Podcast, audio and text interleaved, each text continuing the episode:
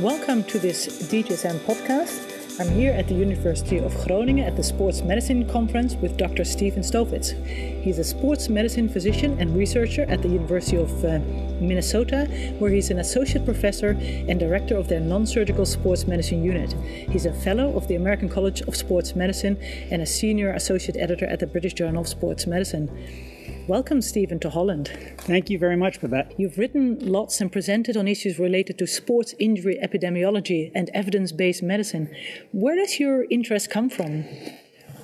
Well, before I got into research, I was a clinician for many years, and I um, actually find research and clinical work to be very similar. As a clinician, I've always felt that we ask ourselves um, questions of what I term the if or if instead issue. So it is if I do something for the patient, I think this will happen. And if instead I do something else, I think that will happen.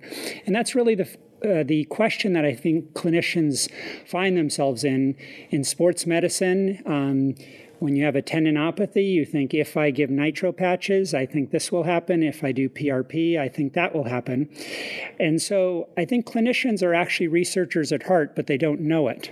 Um, and so I find research to be a natural extension of my clinical work. You spoke today in Groningen and at the ACSM on what you term evidence informed medicine. Why do you suggest that term over evidence based medicine?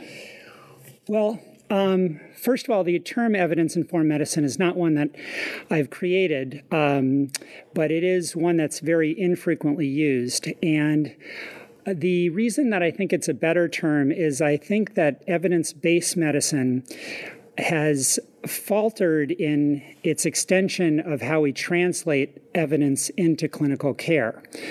Um, Evidence based medicine has very good reasons for its existence and it's uh, benefited uh, clinical medicine tremendously. We need to use the best evidence we possibly can. Um, but when you are seeing a patient and uh, you're faced with a one time decision for that patient, I don't think that evidence based medicine necessarily gives us the tools that we need to decide whether a patient should choose a certain treatment or another treatment. And that's why I think that evidence should inform our clinical decision making, but we, we should not necessarily base our clinical decision making on the evidence and nothing else. Well, today you started with an example that really got me. You asked us, well, can you tell, tell us a little bit about the $3,000 that you offered us? Sure. Um, I uh, started the presentation with a question to the audience, and I've, I've done this question repeatedly, uh, and it comes from the work of Kahneman and Tversky, who were uh, uh economists, and uh, back in the 19, late 1970s came up with uh, something they called prospect theory. But anyways, they, they have an example where they ask people whether they would rather have $3,000 or an 80% chance of $4,000 and a 20% chance of nothing. So you have a choice of either A, a certain $3,000, or B, uh, a risk, which would be 80% $4,000, 20% nothing. 90% of people, and I've done this repeatedly in many audiences and now in the Netherlands, 90% of people at least will choose the certain $3,000. Now, if you think about it, they're actually choosing what evidence would find is inferior. Because as a group, if you took the 80% chance of $4,000 as a group, the group would make an average of 3,200.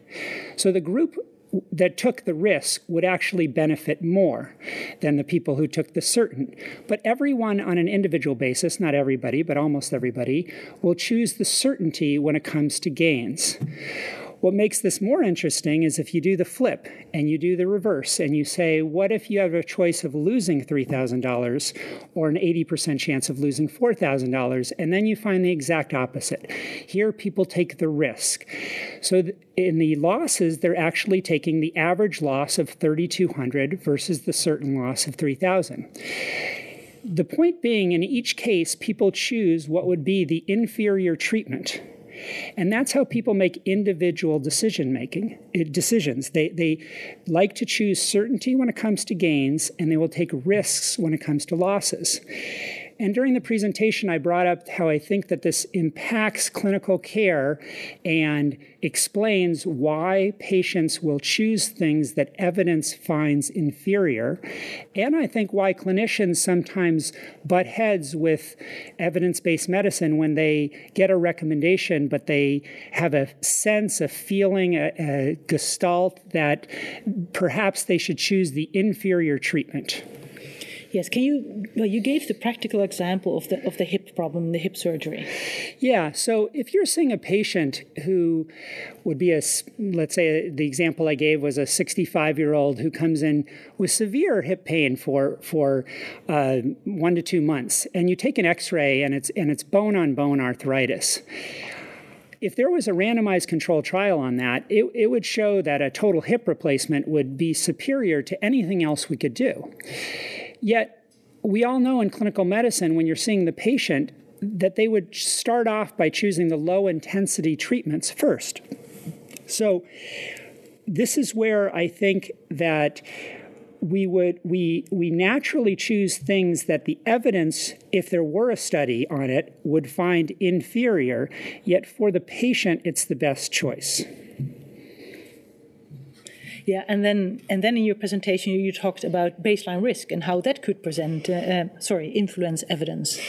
So yeah, uh, the example I gave there was that evidence may suggest that a certain treatment is better than another treatment. Um, and the example I gave was where something would reduce your risk for a bad outcome from 95% to 85%, which would be you'd have to treat 10 people, the number needed to treat would be 10. And I think if it was a risk of a bad outcome, uh, and your risk, your baseline risk was very high, such as 95%, you might be likely to want to lower your risk down to 85%. Conversely, if your risk for the bad outcome was very low, such as 15%, and you could lower that to 5%, you might want to take your chances. The thing that's important for clinicians to understand is that in both of those scenarios, the evidence would be the same. The evidence would be that the absolute risk reduction would be 10%, number needed to treat 10. I understand that the relative risk would differ, but we don't base decisions on that. So baseline risk is another example of where I think that we would choose differently based on the baseline risk that the patient has for a good or a bad outcome, regardless of treatment. Yeah, you gave uh, you gave an interesting example with a Russian roulette, which I didn't understand until you st- started talking about six bullets. So yeah, the example I gave was it was uh, a question that is proposed, uh, and I again I think this was from Kahneman and Tversky, although I'm not sure, where if someone is faced uh, with a game of Russian roulette and there's six chambers and they can pay a certain amount of money. Money is the value that we attribute to, to choices to remove one bullet from the chamber. And the question you ask people is how much would you pay to have a bullet removed if there's one bullet in the chamber and how much would you pay if there's more bullets in the chamber? The thing that's important to understand is that the removal of any particular bullet lowers your risk of death by 17%. But if there's six bullets in the chamber, your risk of death is very certain. So you would pay a lot of money to remove that one bullet. Whereas if there's fewer bullets, you might still pay a lot of money, but perhaps it would be less. And this is why somebody who, again, is at high baseline risk for a bad outcome might choose differently. The, the point of all of this being that the evidence would be the same of 17% risk reduction with the Russian roulette, but a patient may choose differently. And again, my point is that I don't feel that we have done a, as good a job as we could do in translating the evidence into what is best for the particular patient. Another topic you discussed was uh, sensitivity and specificity. Can you tell us a little bit more about that? So, um, yeah, it wasn't until that uh, I had been practicing for, um, I don't know, about 10 years, and I then started to study uh, epidemiology a bit. And um, learn the the the uh, actual definitions of these terms that we use quite a bit sensitivity and specificity. And I realized that those terms, in my opinion, are uh, not the way clinicians think. So, um, sensitivity and specificity, as you know, but better, based upon uh, well, sensitivity is patients with the disease, and specificity is patients without the disease. And as clinicians, I think, well, quite quite briefly, if we knew whether the patient had the disease or didn't have the disease, we wouldn't do the test. So, as clinicians, we think more along what I call the rows, which are predictive values. So, the example I gave was one of uh, sickle cell testing in non blacks, which is uh, an issue we have in college campuses around the United States, where we offer uh, the incoming athletes uh, sickle cell disease testing. Um, the rate of sickle cell is about 1 in 500 non blacks. And what I showed was that even with 99% specificity and 100% sensitivity, if you got a positive test in a non black, your positive test would be correct only one in six times. It would be incorrect five out of six times. And that's the part that I think people don't get when they hear a very high specificity, like 99%, and a sensitivity of 100%. They think that their test will be accurate, but if the prevalence is low enough, they will still be wrong, usually with a positive test. Mm-hmm. And continue on this same topic.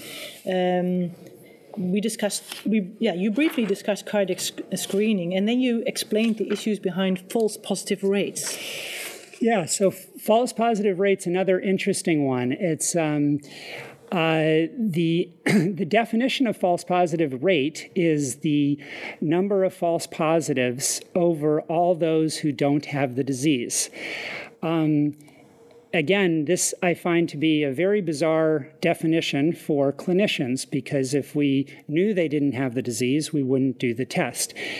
And my point is that when clinicians hear that there's a false positive rate of 15% for ECG screening and maybe we can lower it to 5%, um, they often think that that's the number of false positive tests they get over all the positive tests they get, which is not the case. So, um, it's again where clinicians think along the rows of the people who have either a positive test or a negative test. The terms are defined along the columns in the typical two by two table, with people with the disease or without the disease. And so, again, I asked the question about what's the definition of the false positive rate. And most people in the audience, which again I've repeated elsewhere, will think that it's uh, the rows when in fact it's the columns. And if you have a low prevalence, uh, you're, you're not quite understanding the way that the term is defined. Well, the, the big question mark that we're still left with is how do we translate this evidence based medicine into clinical practice? What, yeah, what do we recommend? So that's where uh, in the presentation I had a big question mark, and and I, I still don't really have the answer for this. And I think this is where the sports medicine community and actually the medicine, medical community as a whole needs to look. I I am not convinced that these clinical recommendations we come out with are uh, the way that evidence should be translated into clinical care. Um, and this returns back to the, the issue of individual decision making. Um, I, I definitely think we need to to to perform the best evidence. I think we need to synthesize the best evidence, and I think expert panels should come up with what they think the evidence states. I'm not the the problem I have is where it gets into thus we recommend something versus something else because it's superior. Because the patients are the ones that should always be at our forefront. And patients have a lot of reasons why they might not want to choose what the evidence shows is superior. So, again, I think we should. Uh, synthesize the best evidence, say what's superior to something else, but I don't think superior should necessarily be synonymous with recommended. Thank you, Steven, for showing us this new way to look at evidence informed sports medicine. Thank you very much, Babette. It's my pleasure, and it's been wonderful being in the Netherlands.